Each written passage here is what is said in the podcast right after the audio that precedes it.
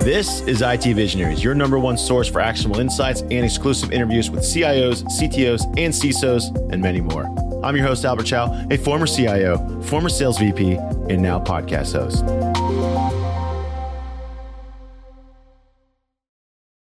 Welcome, everyone, to another episode of IT Visionaries. And today we have a special guest. Her name is Alaina Percival, and she runs a really cool group called Women Who Code. I think the name is self evident. She is the CEO of this operation. Alaina, welcome to the show. Thank you. Thank you so much, Albert.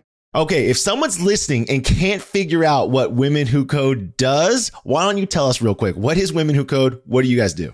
I, am so glad that you asked. Uh, Women Who Code is a nonprofit, and our mission is to empower diverse women to excel in technology careers.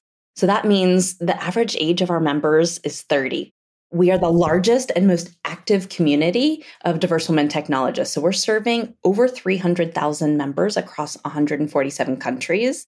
And when I say we're the most active, one of our programs is producing events, and we produce an average of five free technical events every single day throughout the year. Wait, wait, restate that last factoid. That's pretty impressive.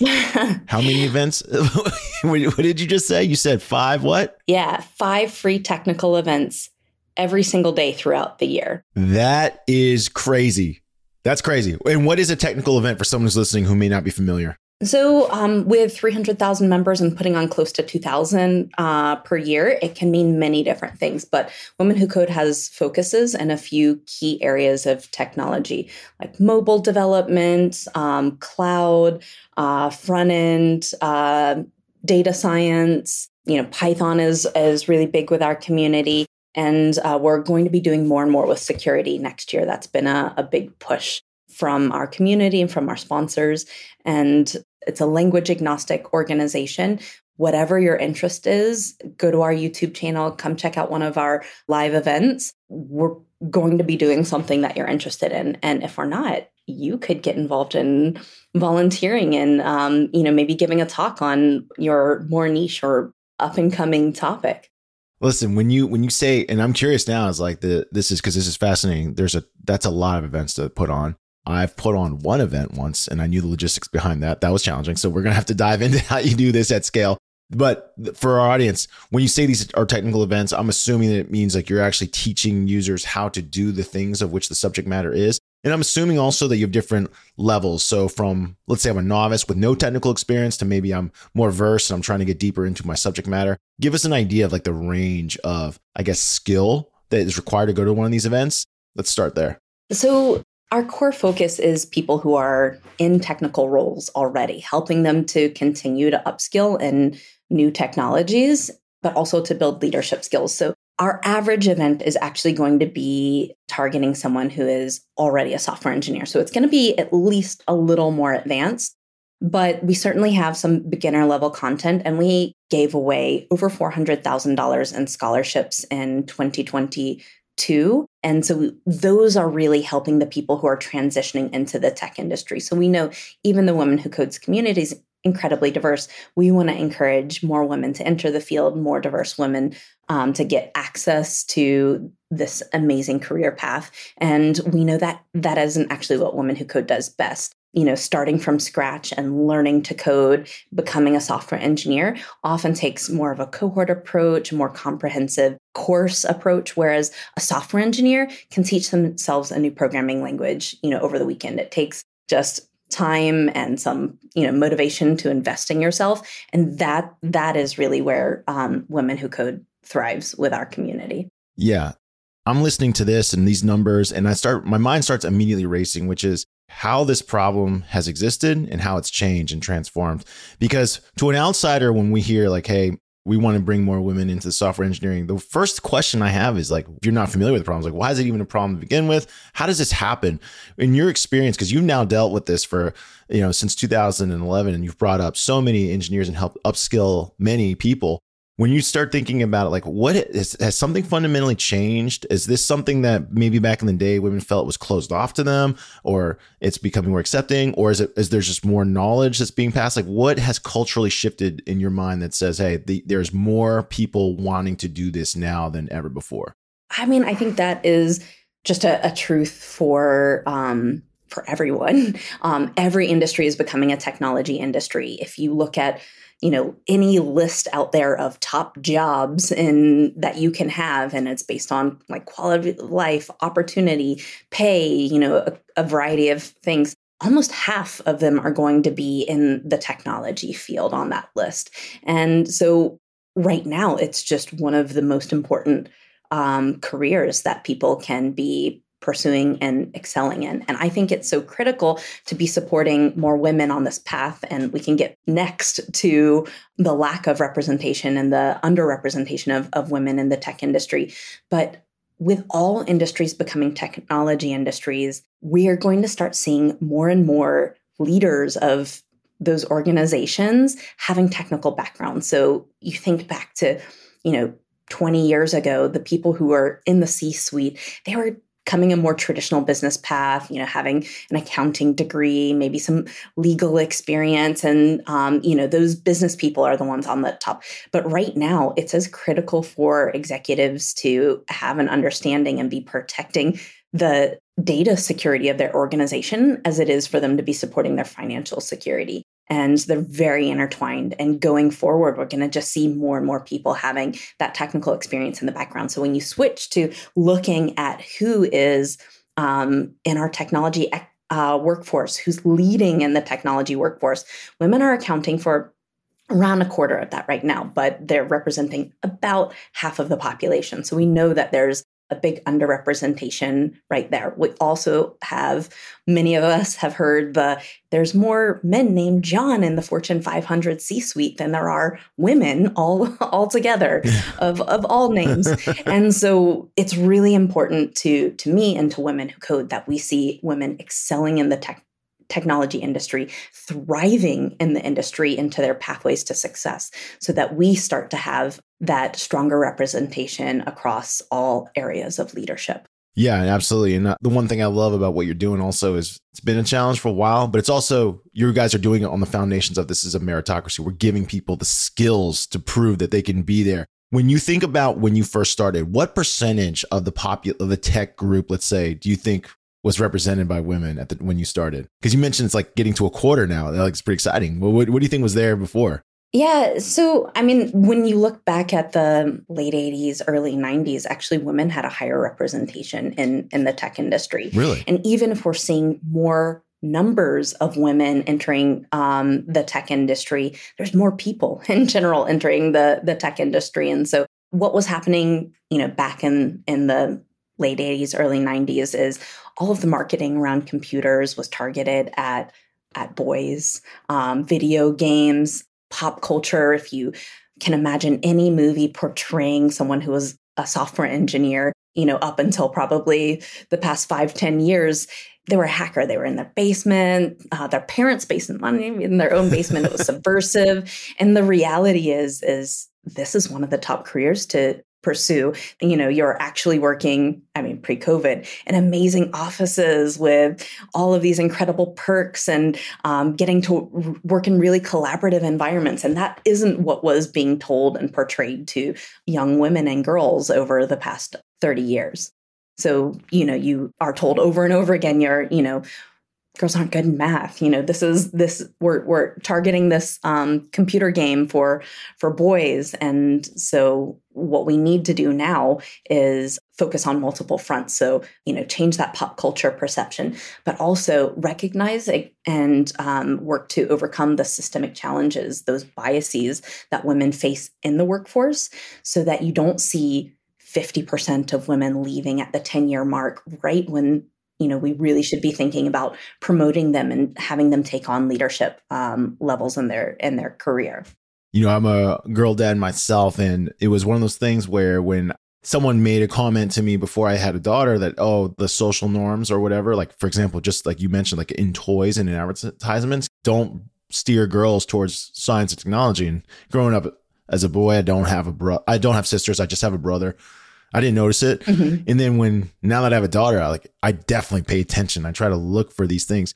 When you think of what makes women who code special, and you may mentioned before, five technical programs a day, two over two thousand a year. What makes I guess your program unique that it that it says, hey, we we are accounting for these potential societal differences or pressures or whatever they may be that women are flocking towards or they really w- want to take advantage of? What do you what special pro what specialties are you guys providing in your programs? And also, what are you teaching the other companies that want to upskill their employees? Because you mentioned earlier, upskilling is a big thing. Cybersecurity, mm-hmm. you mentioned that mm-hmm. huge thing that's been on the topic of uh, concern on this show, which is that these fields are completely uh, lacking in numbers. There's not enough labor force to handle the amount of jobs that are that are opening all the time. Mm-hmm. And so when you think of like how you're bringing people up, bringing women up to learn these skills to continue to add, you mentioned before that 50% dropout rate at the 10 year mark. Obviously, the goal is to keep people in these fields. What makes Women Who Code, I guess, special in your in your words? Yeah. So what we're doing is approaching it in three ways. First, we are um, providing that technical content and technical training. And we are also um, providing leadership development. So women, they face bias and going from that individual contributor to their first leadership role because they have to prove that they have the skills. There's a bias against promoting them based on their potential, where men get often promoted based on their potential and women are getting promoted based on demonstrated skills. And so we create a space for, you know, those close to 2,000 talks. Many of them are being delivered by incredible technologists who just happen to be diverse women. And so it's a space for you to become a role model, elevate your profile, connect um, as a leader in the tech industry, be able to go back and put that on you know in your um, annual check-in with with um, your your manager and you know speak to your kpi so it's it gives you a place to practice leadership and use that in your career. And then also just a, a space for creating a sense of belonging. Having that sense of belonging really helps you to be reminded that there's so many incredible talented women in the industry. And when you have that there you have that support network. And so when you do face bias you know in the workforce or on your career path you have a space to check in and re- be reminded um, that you do belong or help to externalize it. It's it's it's really damaging when bias is internalized as as something that you are doing and one of the things that always um, stands out for me is a woman who's an executive and involved in the organization she told me a story about when she was speaking with a french man and he was like oh I've never had to explain architecture to a woman before. And she was like, It's the same. Please proceed. And that was really easy to externalize. Like there was clear sexism in that statement. And she didn't need to say, yeah. you know, maybe there's something wrong with me and carry that forward. But if someone says, you know, I just think that um, you're not going to make the right like leader for our organization or i really think this person's going to make a, be- a better leader you know even far more subtle things it's very difficult to unpack those and realize actually we've got all these cultural and societal biases that are like playing into this and it's not actually that you're not going to make a great leader. It's that our society hasn't set us up to see what incredible leader you're going to be I, now I got to ask. So, what do you teach people in, in order to overcome those? Because right now, like I mentioned, I mentioned just a moment ago, you know, I'm a girl dad. My daughter is only seven or eight years old, but I'm already trying to encourage her to say, like, no. If someone says you're not, because she's one of the better students at math, uh, she's actually good at math and spelling. I got tutor on home. Go, go Isla. She won her uh, she won her spelling bee for her age group, uh, which I was excited by. Uh, not the national, so we're not that good yet, but still. but like when she gets confronted with these things, I tell her all the times, like, who cares what people think? You know, and that's what like a typical dad mode. I'm like, no, like these people that are going to tell you you can't do something. Don't listen to them. You can just just keep pushing through. But I don't really have any good advice other than like deal with it. You know what I mean? Because I, I agree. I don't think you're going to stop or change societal norms mm-hmm. quickly, right? So, mm-hmm. what kind of career advice? Because you mentioned before, Women Who Code also provides leadership training. What kind of advice do you give to people who have to, you know, to the women who are, like you said, faced with these things on a daily basis? Yeah. So our leadership model is around eight mindsets that are specifically for technologists to develop to help them become uh, technology leaders. So most, um, you know, leadership mindset training is really around supporting people who are on like that that sales that marketing that business path and that doesn't resonate with technologists and so our ours is really crafted around the mindsets that you need to develop as technologists to become leaders in, in the technology field. And we also give you a space to practice it and really emphasize that you don't take a class and say like check now i know how to be a leader. It's really about creating a space to to practice leadership to map out what your goals are create accountability for yourself and um, continue to work towards it. So our volunteer program is by far and away our program that I am absolutely most proud of. So when you step up as a leader, um, a volunteer with Women Who Code, you have the opportunity to practice leadership. And that is you're organizing projects, you're giving talks, you're connecting with other people in the community and sometimes um, with um, supporters of, of Women Who Code. And it um, really helps you to lean into leadership. And some of the outcomes of doing this uh, leadership practices in under one year, you know, promotions, pay increases, channels of dialogue open up to executives inside of your organization. I've seen people get awards, book deals, um, media mentions by stepping up and practicing leadership. And there's a lot to it, but it's also largely doing it, realizing that you can do it, and having the you know the space in the audience that is right for practicing this and I'll, I'll tell you a story that to me was one of the most simple examples of um, of becoming and practicing a leader.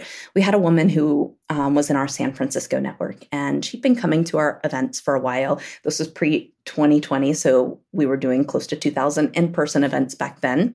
And one day, the leader was just running late and so she was like, Oh, you know, I've been coming for a while. I can stand up at the front of the room, give everyone the instructions, talk them through how the evening's going to go. And she said that, you know, she stood in the front of that room for, you know, a very short amount of time. And in her mind, there was just a transition of, oh, I could do this. I I can be a leader as well. And within the audience, you know, the 35 uh, people who were there to participate in the event that day, immediately their mindset switched as well, seeing her standing at the front of the room. And so sometimes it's being brave and putting yourself forward and being willing to be in a leadership role. And sometimes it's the audience around you recognizing your leadership. That is great. You know what I mean with the the stat the stats that you just kind of la- laid for us, laid out for us about people getting promotions, people that are changing careers, people that are ascending to leadership roles. These are all phenomenal things. And as you just suggested, hey, sometimes it takes that one chance, that one try for you to prove to someone else or maybe to yourself that you absolutely can. And when I, we did our homework on Women Who Code, on LinkedIn, over 330 people say they work with you. There's over 130,000 people following your organization. But before it got to this size, it was just a dream and an idea. So I'm going to walk us back. Alaina, what were you thinking before starting this? Were you noticing this problem or did, I mean, you, I'm sure you noticed this problem. That's a bad question. But like, what made you want to solve this problem? I guess that's, that's the bigger question because I think we all see problems in our fields every day but only a handful will step up and say, Hey, I think I have a solution. And then even less will actually step forward and say, I'm going to do it. So when you, before, before you had five classes a day, mm-hmm. you were probably planning your first class. Yeah. Walk us back to that moment. What were you doing when you were like, okay, I'm going to be an agent of change in getting more women to get roles in tech or get, you know, promotions in tech or just enter the field, period? Yeah. So, Women Who Code started off as a, a, meetup group in San Francisco, and I, I got involved in it and pretty quickly saw that my background in organizational management and community building kind of allowed me to be running a lot of the, the operations behind it. We spent about a year and a half as just a meetup group, this like small community that felt like a secret, this incredible culture secret club. you know, it was like we were spending time together. And what happened is around the end of 2012, people started talking about teaching girls to code and teaching women to code. And we were uh, a community of people in the industry and this amazing conversation of teach women to code and teach girls to code actually sounded like a threat to women in the industry who I was hearing over and over again say, you know, I'm constantly asked if I'm the secretary or if I'm, you know, there to visit someone and you know, I'm a software engineer. I'm I'm constantly having to prove that I'm as technical as I actually am. And so this amazing conversation of teach girls to code and teach women to code, which we need, I realized we needed to elevate the needs and the biases that women in industry were facing so that we were supporting each piece of the pipeline. Because the fastest and easiest way to create greater equality for women and girls in the tech industry is by supporting change and the women in the industry to be successful and thrive. That incredible talent, keep them there, help them identify and um, take their paths to success so that when you know when your daughter is entering the workforce and you know 10 years 15 years she's coming into an industry where she has role models where she's not coming up against these systemic barriers that women are facing today. Um, and you know having a chance to stay in her career and reach her potential. So when you first you know that moment when you were like you know it's a meetup group where you have the you're seeing the effects you're hearing the conversations and you're saying hey we got to start this up. I guess what were those first months, days? What were they like? Did you know from the very get go, like, hey, I'm going to teach a class, or you had people that were going to teach a class? I guess what were the first steps to getting towards a towards your goal? That after you uh, you know you set up Women Who Code, and then what was the next? I guess the first thing you guys did, and also I'd love to hear how did you know it was going to work? I, you know, I, I, I I'm not sure that I had this moment of I know it, it's going to work. I remember deciding to leave my job and just thinking to myself, I'll still be employable in six months. You know, if I if I change my mind on this, and just going for it. And what I didn't have in mind necessarily was, you know, we're going to keep doing more events, but I knew that what we had in San Francisco in this kind of like private community was incredible and that women all over the world deserve to have it too and that we needed to be elevating and leaning in on messages to support women in the industry to thrive um, there so that critical piece of the pipeline seeing women make it to leadership um, was was being supported and nurtured. Yeah give us an idea you know, along the way, there certainly saw a renewed vigor and interest. And then it, along the way, you had to expand yourself, right? You were in San Francisco. What was, I guess, the first city you expanded to outside of San Fran?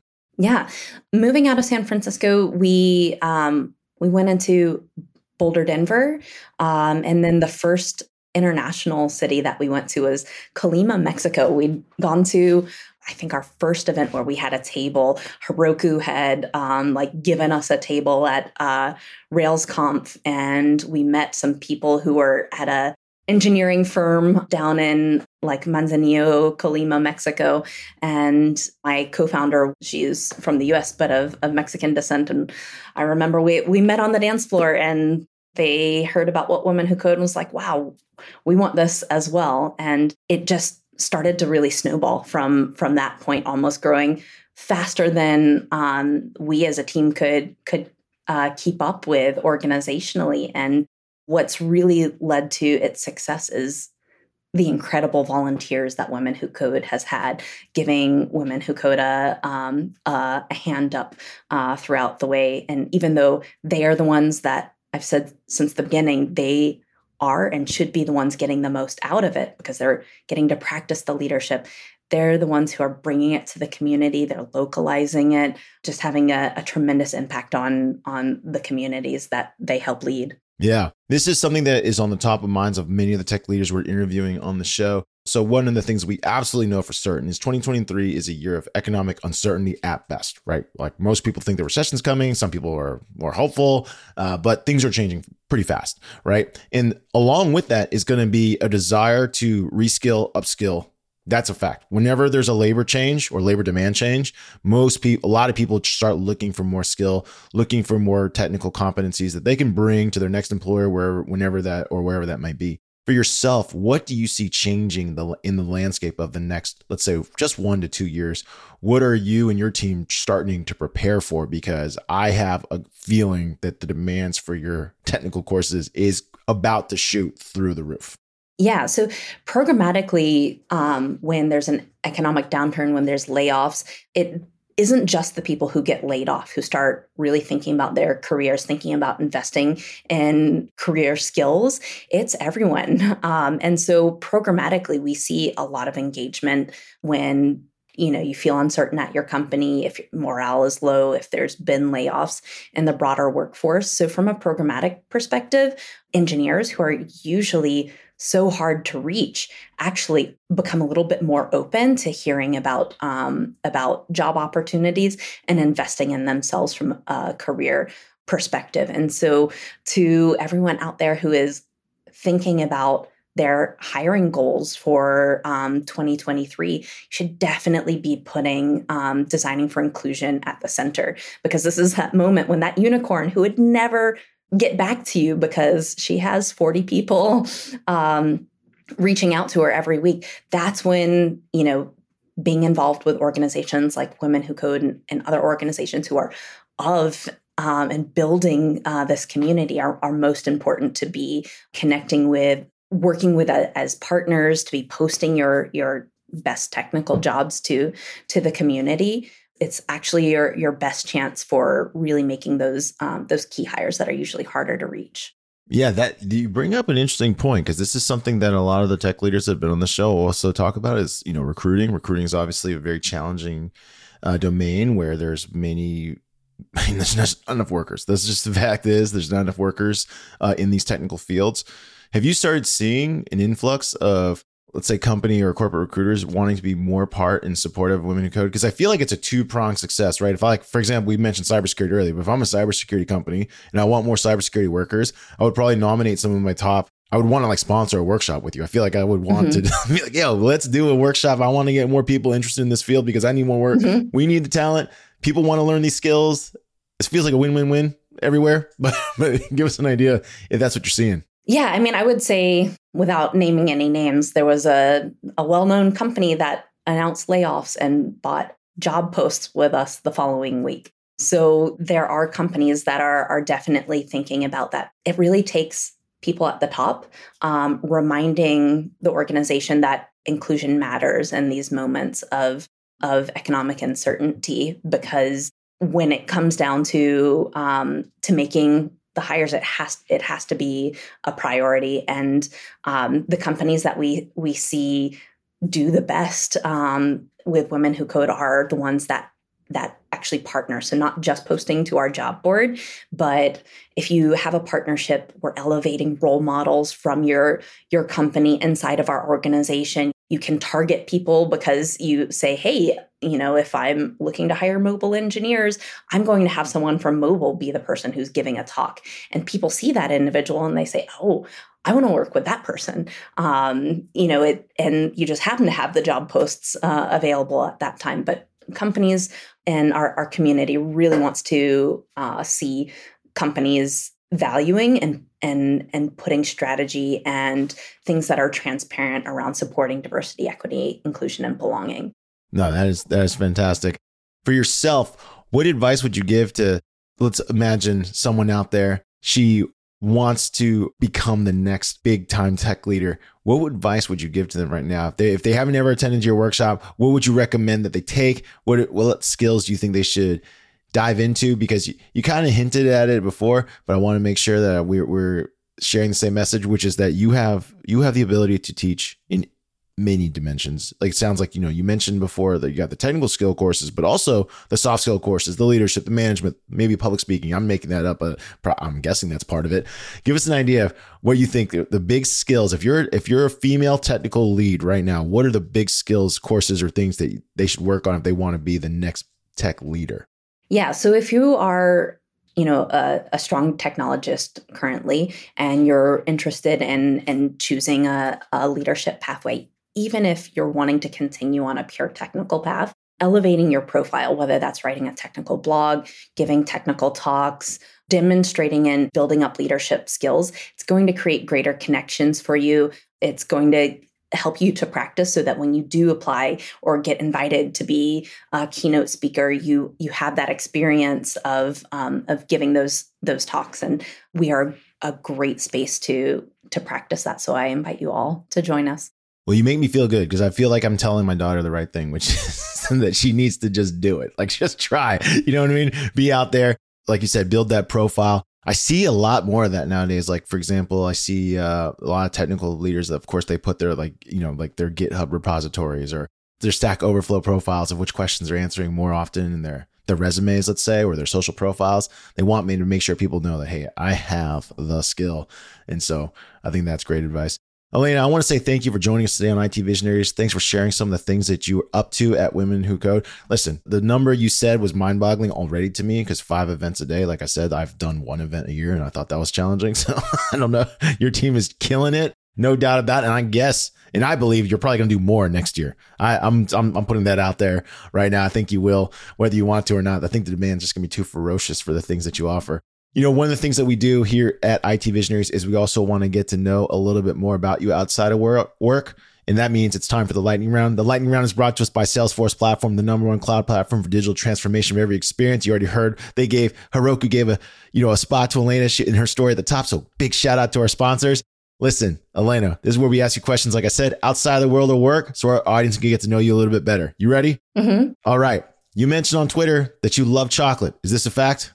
It is. Dark milk is my favorite. Dark milk chocolate. Give us a brand. If I if you if I haven't tried this, I should try. I'm good with any any dark milk. It's got the dark bitter notes of uh, uh, dark chocolate, but the creaminess of a milk. Okay, so what percentage of cacao should that need to be? Is like the seventy percent? I think 75? it needs to be at least like forty five percent or more, but it's usually like forty five to sixty percent. Gotcha. Yeah, because I've had some eighty and higher, and I, I, I didn't like it that much. that sounds like pure dark. Yeah, dark milk is the way to go. You got to give it a give it a try. Are you a big reader? Um, I'm more on the audiobook side uh, currently. I've got two small toddlers, and so what can I like be cleaning the house and uh, and reading? But yes, I would say probably at least two books a month. That is a lot to me. What's an audiobook you recommend for just pure enjoyment, nothing career? pure enjoyment. Um, I like mysteries, um, and so I'm I like I don't know the Harlan Coben novels. there you go. or, something you're into about. For yourself, you mentioned just a moment ago that you have two toddlers.